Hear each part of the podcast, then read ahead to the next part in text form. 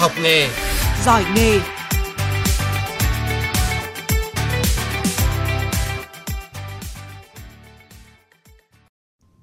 Biên tập viên Du Duyên xin kính chào quý vị thính giả nghe đài. Quý vị và các bạn thân mến, trong cuộc đời có khi nào quý vị có ao ước mong muốn, đặt mục tiêu là mình thật giàu có, và ngay cả những doanh nhân thì dù có những cái kết quả ít nhiều, cũng có người luôn luôn trăn trở là làm sao để mà tiền càng ngày sinh sôi nảy nở nhiều hơn. Và chúng tôi đang nói về chương trình Đánh thức sự giàu có.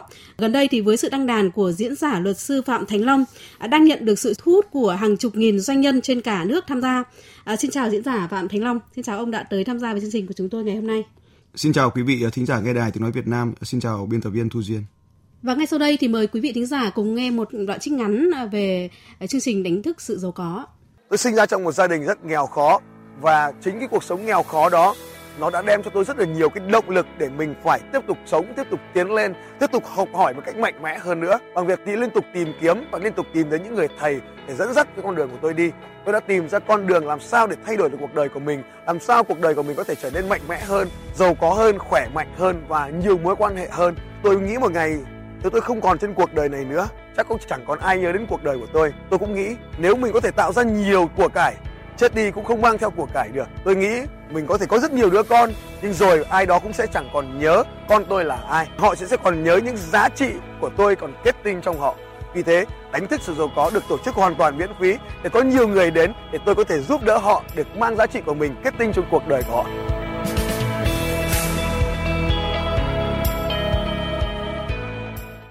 Vâng, quý vị và các bạn vừa nghe một đoạn trailer về chương trình Đánh thức sự giàu có. Và không biết là chương trình Đánh thức sự giàu có được ra đời vì cái lý do gì, thưa diễn giả Phạm Thành Long? Vâng, một ngày đầu tháng 5 năm 2015 thì tôi cảm thấy rằng là mình nghỉ lễ dài như vậy thì nó dẫn đến một cái việc gì đó hình như lãng phí, và trong khi tất cả những người khác đang đi nghỉ và cái kỳ nghỉ lễ Tết đó nó dài quá, nên tôi nghĩ là tôi nói với ekip của tôi rằng là mình phải làm cái gì đó để mà tránh cái sự lãng phí này. Và thế là tôi đã nhận được sự ủng hộ của tất cả mọi người và tôi đã bắt đầu cái chương trình Đánh thức sự giàu có đầu tiên số 1 vào ngày mùng 2 tháng 1 năm 2015 như vậy. Thì với cái mong muốn của tôi lúc đó chỉ đơn giản là giúp cho mọi người đừng lãng phí thời gian và làm sao đó sử dụng những thời gian nghỉ như này có một cách có ích hơn. Thì bắt đầu cũng chỉ là như vậy. Vâng, và ông có thể giải thích về sự giàu có thì sẽ được hiểu như thế nào và tại sao thì lại cần phải đánh thức sự giàu có? Vâng, lúc mà chúng tôi đặt ra cái tên này thì cũng không nghĩ là nó sẽ tạo ra rất là nhiều cái hiệu ứng như hiện nay. Có một số người thì không đến chương trình thì sẽ hiểu nhầm cái sự giàu có này là có nghĩa là chúng ta nói về chuyện tiền bạc. Nhưng mà khi mà chúng ta tham dự chương trình thì tôi muốn nói đến tôi nghĩ rằng là có 5 cái yếu tố có thể ảnh hưởng đến cuộc đời của chúng ta. Đầu tiên đó là chúng ta phải giàu có về cảm xúc. Chúng ta biết rằng là cái cảm xúc của chúng ta đó là cái sự sướng, sự đau khổ hay sự hạnh phúc trong cuộc đời này, thì đó chính là cái sự lựa chọn của chúng ta và nó ảnh hưởng đến các cái khía cạnh khác của cuộc đời. Cái điều thứ hai là chúng ta phải giàu có về cái sức mạnh về cơ thể, sức mạnh về vật lý. Nếu mà chúng ta có cái sức khỏe thì chúng ta có thể làm được rất là nhiều việc. Và cái điều thứ ba đó là chúng ta giàu có về cái mối quan hệ. Mối quan hệ ở đây đơn giản nhất là mối quan hệ trong gia đình, mối quan hệ chồng vợ, cha mẹ, con cái, nhưng rồi lớn hơn là mối quan hệ với hàng xóm, mối quan hệ lớn hơn nữa là đồng nghiệp, rồi quan trọng nhất đối với tôi đó là mối quan hệ với khách hàng và mối quan hệ với cộng đồng và xã hội. Cái yếu tố thứ tư mà chúng tôi định nghĩa về cái sự giàu có ở đây chính là yếu tố về tiền bạc. Thì thông thường chúng ta nghĩ rằng là tiền bạc là cái mục đích, nhưng mà đối với tôi thì tôi cho rằng là cái sự giàu có về tiền bạc đó chính là một cái phương tiện để chúng ta có thể đạt được những cái điều khác tốt hơn. Và cuối cùng đó là chúng ta phải giàu có về thời gian. Thế tuy nhiên chúng ta chỉ có 24 giờ mỗi ngày, tất cả chúng ta đều giống như vậy. Thì sự giàu có ở đây chính là chúng ta sử dụng cái thời gian có hiệu quả. Một số người nói với tôi rằng là cách quản lý thời gian, nhưng mà tôi cho rằng là chúng ta không quản lý được thời gian nó vẫn cứ trôi đi như vậy thôi. Làm thế nào để chúng ta xử lý được hiệu quả hơn cái thời gian này. Và 5 cái yếu tố này thì nó có cái tác dụng qua lại với nhau. Cái cảm xúc nó lại ảnh hưởng đến thân thể. Bạn luôn luôn có một cảm xúc tích cực thì bạn sẽ rèn luyện thể thao tốt hơn. Bạn có cảm xúc tích cực thì bạn sẽ có những mối quan hệ tích cực. Bạn có cảm xúc tích cực thì bạn cũng sẽ kiếm được nhiều tiền hơn, và bạn có cảm xúc tích cực thì bạn sử dụng thời gian có hiệu quả hơn. Và ngược trở lại thì thân thể cũng vậy. Nếu bạn khỏe mạnh thì bạn có cảm xúc tích cực, bạn khỏe mạnh thì bạn sẽ có duy trì được mối quan hệ tích cực, bạn khỏe mạnh thì bạn sẽ kiếm tiền được dễ hơn, và bạn khỏe mạnh thì bạn sử dụng thời gian cũng hiệu quả hơn. Và tương tự như vậy, cả 5 cái yếu tố này đều có ảnh hưởng đến 4 yếu tố còn lại và tác động qua lại trực tiếp với nhau. Và đối với tôi thì có lẽ rằng sự giàu có là chúng ta phải có cả 5 cái yếu tố này một cách đầy đủ. Thì vì chính cái yếu tố mà ảnh hưởng cả 5 lẫn nhau thế này nên chúng ta cần phải tìm một cái yếu tố nào đó để dễ dàng thay đổi hơn. Thì đối với tôi nhận ra sự giàu có ở đây là cái cảm xúc thì là quan trọng nhất, nhưng mà đây chính lại là yếu tố khó mà thay đổi nhất. Tất cả cuộc đời của chúng ta chỉ đều đi tập trung vào cái điều gì đó làm chúng ta sướng, điều gì đó cho làm chúng ta khổ, nhưng mà thực sự để thay đổi được cảm xúc là rất khó. Tôi phát hiện ra một điều rất dễ thay đổi trong 5 yếu tố này và có thể tác động được ngay, nên đó chính là cái thân thể. Cho nên đối với chúng tôi, đánh thức sự giàu có là đầu tiên là khỏe mạnh cái đã, và đấy chính là cái định nghĩa bắt đầu cho sự giàu có. Vâng ạ. Và nhiệm vụ của mỗi người là phải đánh thức sự giàu có trong bản thân họ. Vậy thì làm thế nào để mà phát hiện cũng như nhận ra để rồi đánh thức được sự giàu có, thưa ông? Và cái sự giàu có ở đây như cái định nghĩa vừa rồi là chúng ta có 5 khía cạnh, đó là cảm xúc, là thân thể, là mối quan hệ, là tiền bạc và là thời gian. Thì tất cả những cái yếu tố nguồn lực này tôi cho rằng là nó có sẵn ở trong chúng ta. Trong đó chỉ có một cái yếu tố nằm bên ngoài của chúng ta, đó chính là tiền bạc. Thế thì 4 cái yếu tố bên trong là cả cảm xúc. Cảm xúc là gì? Cảm xúc đó là sự lựa chọn của chúng ta, cách mà chúng ta định nghĩa về sướng và khổ. Cùng một cái sự vật hiện tượng xảy ra nhưng có người định nghĩa là sướng, có người định nghĩa là khổ. Tôi lấy ví dụ như cái việc mà chúng ta kiếm được 5 triệu một tháng thì có người như thế là sướng rồi, nhưng có người định nghĩa đấy là khổ. Rồi chúng ta thấy rằng là cái việc mà chúng ta có người thì chạy bộ 42 km bình thường và cảm thấy rất là sướng, nhưng có người thì chạy bộ 42 km là khổ. Và thế vậy thì chúng ta thấy rằng là cái sự sướng và khổ đấy chính là cái định nghĩa đầu tiên, và cái điều này nó nằm sẵn ở trong chúng ta, chứ nó chỉ cần là chúng ta học cái cách để làm sao định nghĩa lại về những cái sướng và khổ trong cuộc đời, thế là chúng ta có những cảm xúc tích cực. Cái điều thứ hai chúng ta thấy rằng là cái sức khỏe, thì mỗi người trong chúng ta đều có phải hiểu rằng là cái sức khỏe nó đến từ bên trong, tức là cái sự luyện tập. Bạn chỉ càng trở nên khỏe mạnh càng ngày nếu bạn luyện tập càng ngày. Thế thì mối quan hệ cũng như vậy. Và chúng ta thường đi vào một mối quan hệ hay để mà chúng ta cái cuộc sống chúng ta hàng ngày, con người chúng ta được lập trình là đi vào một mối quan hệ để đòi hỏi một cái điều gì đó từ cái người bên kia cung cấp cho mình. Chúng ta lấy vợ lấy chồng mong muốn rằng vợ chồng sẽ cung cấp cái điều gì đó cho mình. Chúng ta đẻ con và biến con cái thành cái đồ trang sức của chúng ta và mong muốn con cái sẽ làm rạng danh chúng ta. Chúng ta đi vào một mối quan hệ với đồng nghiệp, chúng ta tuyển dụng nhân viên để mong nhân viên chúng ta kiếm nhiều tiền hơn cho mình. Và tất cả những cái điều đòi hỏi như vậy nó đến từ bên ngoài, như vậy thì nó đem đến cái sự đau khổ. Nhưng nếu chúng ta hiểu rằng trong mối quan hệ nó đến từ bên trong chúng ta đi vào một mối quan hệ để có thể cung cấp được những cái tài năng, những cái khả năng của mình cho cái người đó, thì đó lại là một mối quan hệ hạnh phúc. Chúng ta có con cái là để giúp con cái mình trưởng thành hơn, chúng ta có vợ có chồng là để giúp cho vợ chồng của mình trở nên hoàn thiện hơn, chúng ta đi tìm kiếm khách hàng là để giúp cho khách hàng để trở nên hạnh phúc hơn, để trở nên tuyệt vời hơn, để tạo nên cái sự sống tốt hơn, thì đó chính lại là cái điều hạnh phúc. Cho nên cái mối quan hệ mà chúng ta tìm kiếm từ bên ngoài thì nó dẫn đến đau khổ, cái mối quan hệ mà chúng ta tìm kiếm từ bên trong thì nó lại dẫn đến hạnh phúc. Và đến tiếp theo là cái yếu tố tiền bạc. Thì cái tiền bạc nó lại là cái hệ quả. Nếu chúng ta làm tốt cái việc cảm xúc, làm tốt cái việc thân thể, làm tốt cái việc mối quan hệ với khách hàng, với đồng nghiệp, với tất cả mọi người, thì tiền bạc nó làm cái hệ quả đi sau và nó sẽ kéo chúng ta đến. Nhưng mà nếu chúng ta có nhiều tiền bạc thì chúng ta lại quay trở lại, chúng ta chăm sóc cho cảm xúc mình tốt hơn, chúng ta chăm sóc cho thân thể mình tốt hơn, tất nhiên chúng ta sẽ chăm sóc cho mối quan hệ của mình tốt hơn, chúng ta giúp được nhiều khách hàng hơn, và đặc biệt là chúng ta sẽ có thể thuê được nhiều người làm việc với chúng ta có nhiều thời gian hơn. Thì 5 cái yếu tố này nó sẽ tác động như vậy, nhưng mà chúng ta phải hiểu rằng là tất cả nó đến từ bên trong. Vậy thì yếu tố bên trong là gì? Rất nhiều người thường xuyên đổ lỗi cho hoàn cảnh. Chúng ta nói rằng là tôi sinh ra trong một gia đình nghèo khó, nền kinh tế của chúng tôi, pháp luật của chúng tôi, vân vân. Và tất cả những cái điều đó nó không có ý nghĩa. Tại sao trong cùng một nền kinh tế vẫn có người vươn lên mà có những người đi xuống? Thì tất cả cái điều này nó đến từ một cái được gọi là sự lựa chọn. Và cái sự lựa chọn đó chính là cái điều mà chúng ta cần phải tập trung vào. Và nếu mà chúng ta hiểu rằng là tất cả những cái sự lựa chọn nó đến từ bên trong, thì chúng ta sẽ dễ dàng phát huy được tất cả những cái tiềm năng của mình. Còn nếu chúng ta thường đổ lỗi cho yếu tố bên ngoài, chúng ta lập trình để đổ lỗi cho yếu tố bên ngoài, thì nó không bao giờ là đầy đủ cả. Nó không bao giờ các yếu tố bên ngoài là đầy đủ cả. Và như vậy thì chúng ta thấy rằng là những cái tiềm năng ở bên trong có sẵn của chúng ta, nhưng hầu hết mọi người không đi vào bên trong để tìm hiểu về những tiềm năng của mình, mà thường là đi tìm kiếm nó ở bên ngoài.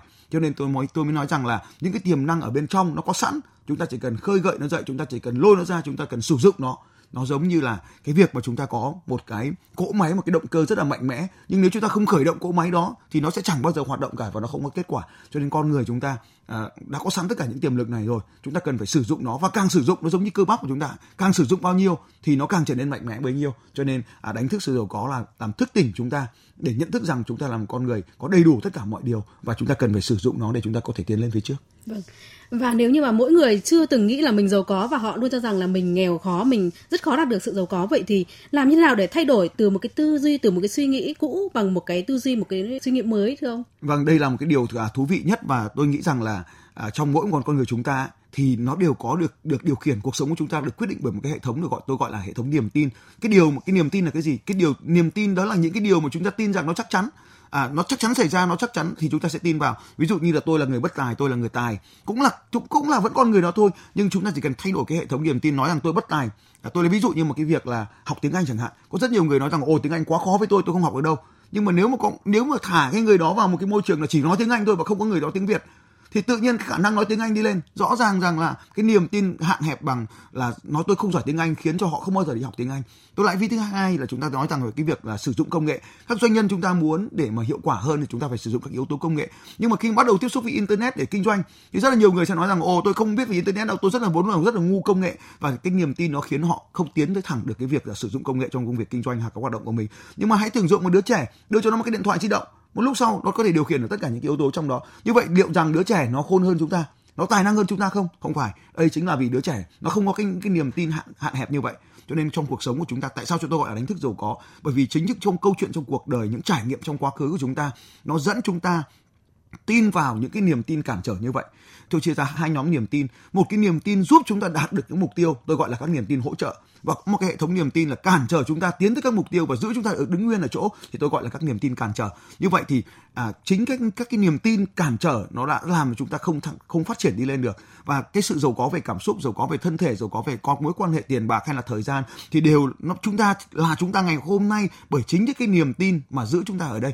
Nhưng mà trước khi chúng ta trở thành con người hôm nay thì cái niềm tin đó là niềm tin hỗ trợ. Nhưng khi mà chúng ta đã trở thành con người hôm nay rồi thì những niềm tin hỗ trợ trong quá khứ lại trở thành những niềm tin cản trở để chúng ta tiến về phía trước. Cho nên chúng ta cần phải học cái cách để thay đổi cái hệ thống niềm tin này. Và để thay đổi cái hệ thống niềm tin thì tôi xin chia sẻ về 4 bước mà chúng ta có thể thay đổi được niềm tin. Cái bước 1 đó chính là bạn cần phải đặt ra những mục tiêu lớn hơn cái mục tiêu mà bạn đang có ngày hôm nay.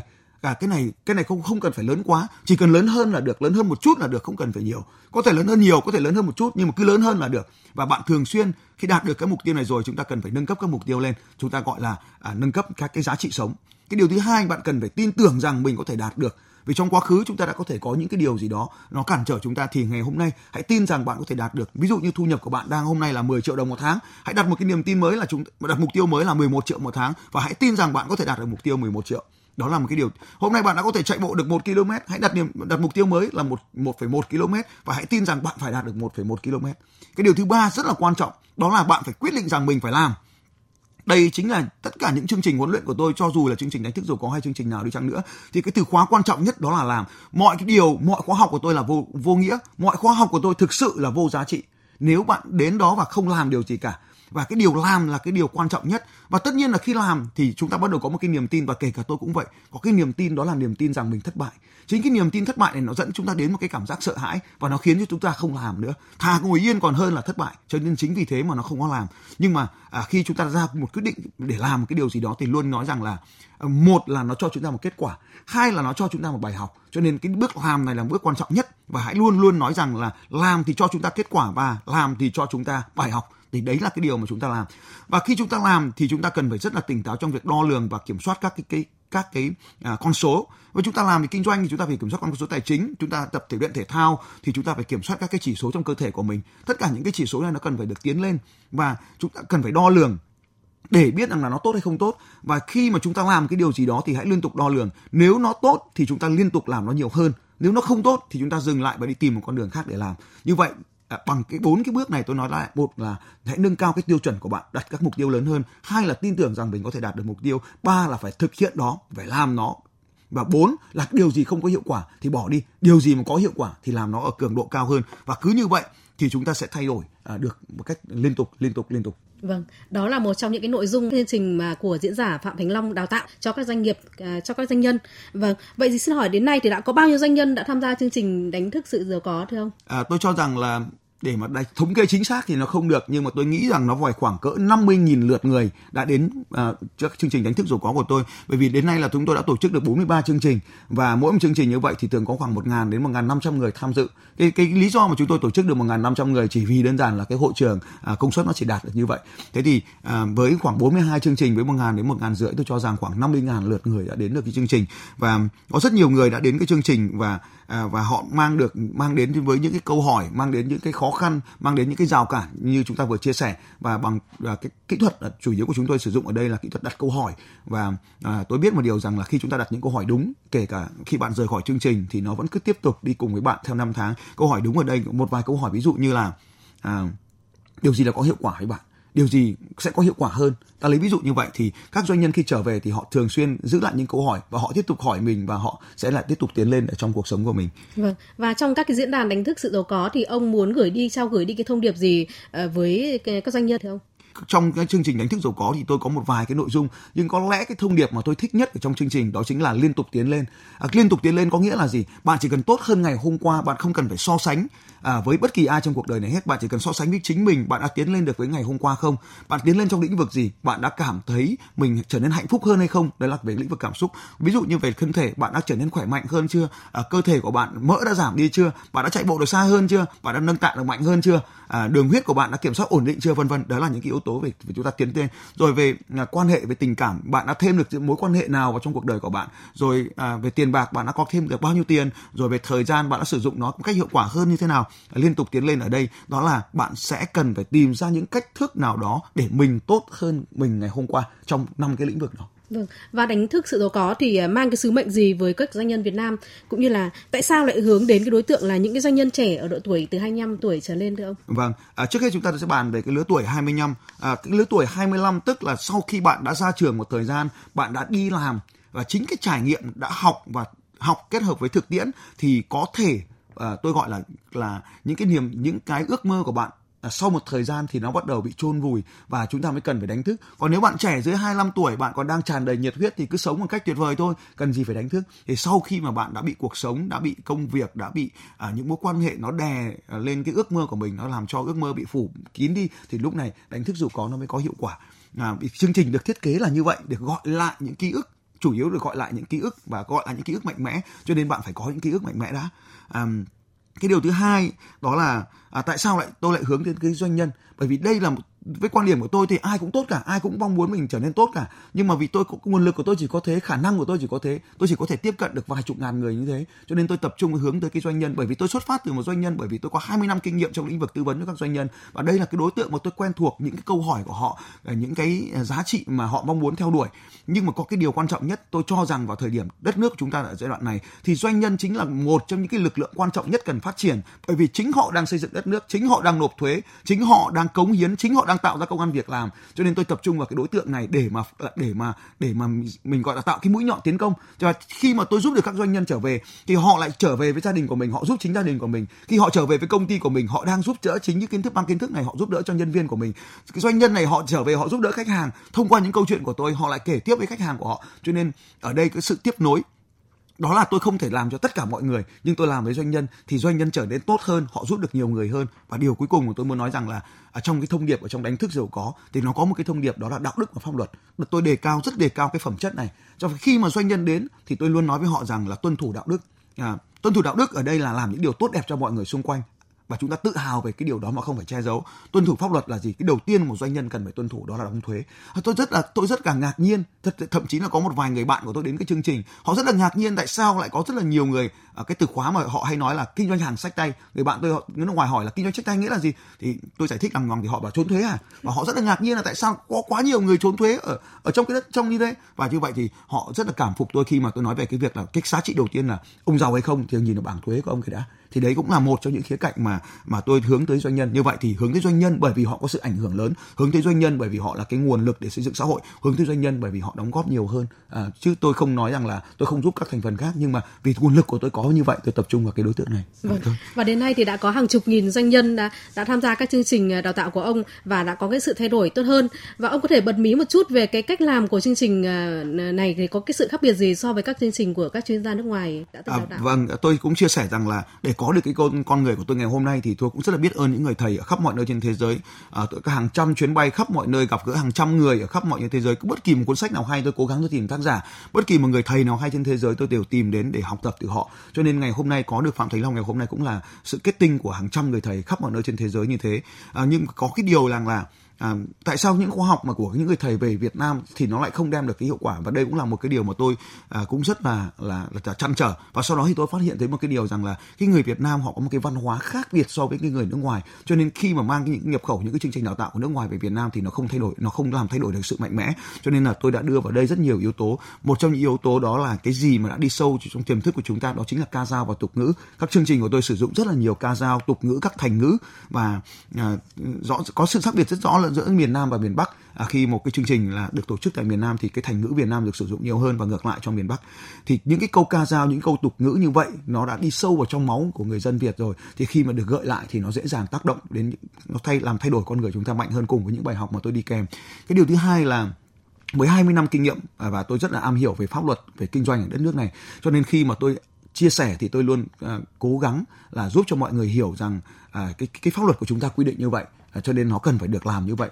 Có rất nhiều người thì khi mà học ở nước ngoài thì mang những kiến thức của nước ngoài, nhưng mà nó phù hợp với pháp luật nước ngoài thì nó lại chưa phù hợp với pháp luật Việt Nam. Cái điều thứ ba là tôi đã có gắn bó với doanh nhân Việt Nam cũng đã đến năm nay là năm thứ 20, cho nên là tôi rất hiểu những cái trăn trở, những cái khó khăn mà những doanh nghiệp Việt Nam gặp phải. Và thông qua những chương trình như thế này thì tôi đưa những cái trải nghiệm tư vấn của mình lại thành những chương trình đào tạo, cho nên nó gần gũi, nó dễ áp dụng, và đặc biệt là nó có hiệu quả đối với các cái người mà đã làm theo những cái điều hướng dẫn như vậy. Vâng, việc mà đánh thức sự giàu có thì cũng rất là quan trọng, nhưng mà làm như nào để khi mà các doanh nhân có được cái sự đánh thức rồi, họ phải được duy trì phát triển chứ không lại bị ngủ quên trên chiến thắng của mình, được không? Vâng, thì cái việc ngủ quên trên chiến thắng cũng là một cái điều mà tôi thường xuyên nhắc nhở các cái học viên khi tham dự các chương trình. Và có một số người thì cũng đã rất là trăn trở khi mà họ đến các chương trình, họ luôn tràn đầy năng lượng, nhưng khi trở về thì nó lại tụt mất năng lượng. Thì đây cũng là một cái điều mà tôi nghiên cứu và tìm hiểu, và tôi phát hiện ra rằng là cái năng lượng mà đến từ bên ngoài thì nó đến rất nhanh và nó cũng sẽ đi rất nhanh, mà cái quan trọng nhất, năng lượng phải đến từ bên trong, cái sự nhiệt huyết nó phải đến từ bên trong.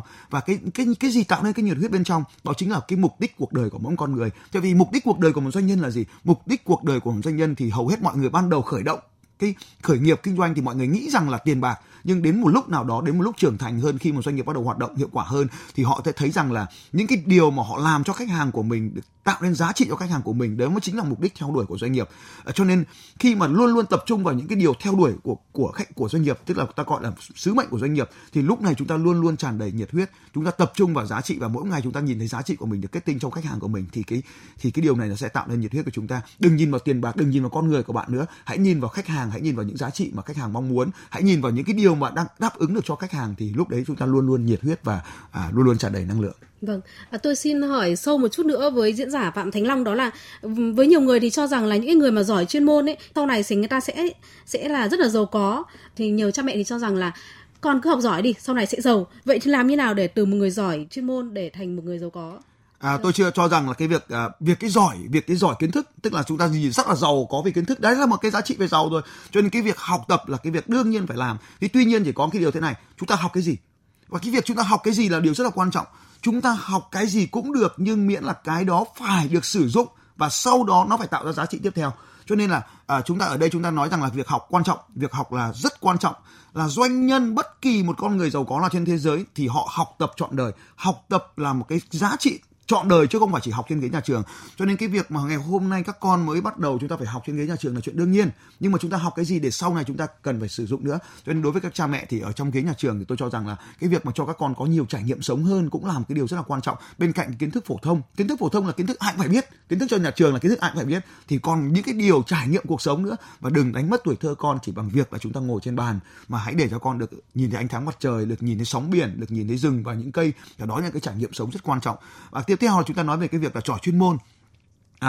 Tôi chia dành thành 3 cái nhóm người khác nhau trong cùng một cái hoạt động kinh doanh. Nhóm đầu tiên là nhóm giỏi chuyên môn, tôi tạm gọi là các chuyên gia. Cái nhóm chuyên gia là nhóm tạo ra những cái giá trị để chuyển giao trực tiếp cho khách hàng. Cái nhóm thứ hai mà tôi cho rằng là cần thiết đó là nhóm người quản lý. Thì quản lý là gì? Quản lý là tạo ra môi trường làm việc cho các chuyên gia. Và cái nhóm thứ ba là nhóm các ông chủ doanh nghiệp. Ông chủ doanh nghiệp chỉ làm một việc thôi, cấp các nguồn lực, tiền bạc, nhà cửa, cơ sở vật chất, máy móc để cho các chuyên gia làm việc một cách có hiệu quả để tạo ra giá trị cho khách hàng. Cho nên ở đây nếu thiếu các chuyên gia, thiếu những người giỏi thì cái quá trình tạo ra tài sản sẽ không bao giờ có được. Nhưng mà thế làm thế nào thì để chuyên gia trở nên giàu có là câu hỏi mà chúng ta đề xuất ở đây. Nếu đã làm bạn đã xác định giỏi thì đừng bao giờ nghĩ rằng là mình là ông chủ giỏi. Cái việc giỏi chuyên môn và việc giỏi quản lý là khác nhau, việc giỏi chuyên môn và việc giỏi đầu tư là khác hoàn toàn nhau. Nên chúng ta phải phân biệt rằng là ông chủ là cái người giỏi đầu tư, ông quản lý giỏi là tạo ra môi trường làm việc, và ông chuyên gia là giỏi tạo ra giá trị. Thì ba cái người này đều có thể tạo nên tiền bạc cả. Chúng ta lấy ví dụ điển hình là một đội bóng người giỏi nhất là chuyên gia là ông cầu thủ. Ông cầu thủ giỏi giàu chứ, đúng không nhỉ? Cái ông thứ hai là ông bầu, là ông quản lý. Cái thứ ba là ông chủ đội bóng. Ông chủ đội bóng có khi chả có tiền. Thế thì ở đây chúng ta phải được hình dung là cái người làm bất kỳ làm cái nghề nào cũng có thể trở nên giỏi được, và đã giỏi được thì có thể giàu được. Thế thì làm thế nào để chuyển chuyên gia thành người giàu? Thì ở đây nó có một cái từ khóa rất quan trọng là cái số tiền bạn nhận được trong cuộc đời này bằng với giá trị bạn trao đi. Cho nên khi bạn là chuyên gia thì bạn thường tập trung vào việc tạo ra cái kiến thức cho mình, nhưng mà bạn không chuyển giao nó cho người khác thì bạn không có tiền. Cho nên cái kỹ thuật của cái chuyên gia ở đây là phải chuyển giao được giá trị này cho càng nhiều người càng tốt. Thế cho nên là nếu bạn muốn làm chuyên gia cũng được, nhưng mà sau đó cái chuyên môn của bạn phải được chuyển giao, và chuyển giao được càng nhiều người thì bạn càng trở nên giàu có. Bí mật ở đây là khi mà chúng ta làm chuyên gia, chúng ta thường quên đi một cái giá trị, đó là mối quan hệ. Cho nên nếu bạn hôm nay là một chuyên gia thì hãy tập trung vào xây dựng mối quan hệ, bởi vì có mối quan hệ thì bạn mới có thể chuyển giao giá trị của mình được. Tôi rất là kính mong các chuyên gia hôm nay nghe thấy điều này thì hãy tập trung vào xây dựng mối quan hệ. Đừng có nghĩ rằng mình giỏi là đủ, mà hãy nhớ rằng là cái giỏi thì đủ, rất là tuyệt vời rồi, nhưng cần phải có làm giảm bớt cái tôi của mình xuống và tập trung vào những cái mối quan hệ của những người xung quanh nữa. Thì đó chính là bí quyết mà để cho cuộc sống của những chuyên gia trở nên tuyệt vời hơn. Và với chủ đề là tại sao phải đánh thức sự giàu có, thì ông muốn nói thêm điều gì với quý vị thính giả của chúng tôi ngày hôm nay? Vâng, tôi cho rằng là đánh thức sự giàu có ở đây đó là bạn phải nhận thức được rằng là mọi nguồn lực đã có sẵn ở bên trong bạn. Bạn cần sử dụng nó một cách tối đa. Những gì bạn có mà bạn không dùng thì bạn sẽ mất đi, và những gì bạn có, bạn càng dùng nó thì bạn càng trở nên có nhiều hơn, giống như cơ bắp của bạn. Nếu bạn không luyện tập thì nó teo đi, và nếu bạn luyện tập thì nó càng trở nên mạnh mẽ hơn. Các kiến thức, các tư duy, các khả năng, các kinh nghiệm, các trải nghiệm, tất cả mọi thứ có nguồn lực ở bên trong bạn. Bạn càng dùng nhiều thì bạn càng mạnh mẽ hơn. Và điều cuối cùng mà tôi muốn nói là hãy liên tục tiến lên, đừng quan tâm bạn xuất phát ở đâu, nhưng mà hãy trở nên tốt hơn ngày hôm qua. Mỗi ngày tốt hơn ngày hôm qua là bạn đã trở nên tuyệt vời rồi. Vâng, và sau chương trình hôm nay, nếu như mà có những doanh nhân, những người mà muốn trao đổi với ông, thì ông có sẵn sàng để dành thời gian cũng như là có một cách nào đó để liên hệ dễ dàng nhất với diễn giả Phạm Thành Long hay không ạ? Vâng, tôi cũng luôn mong muốn được hỗ trợ, được giúp đỡ các doanh nghiệp phát triển hơn. Và nếu bạn muốn tìm kiếm tôi thì hãy lên Google, gõ tên Phạm Thành Long, và bạn có thể dễ dàng kết nối với tôi qua Facebook, qua YouTube, qua trang web cá nhân của tôi.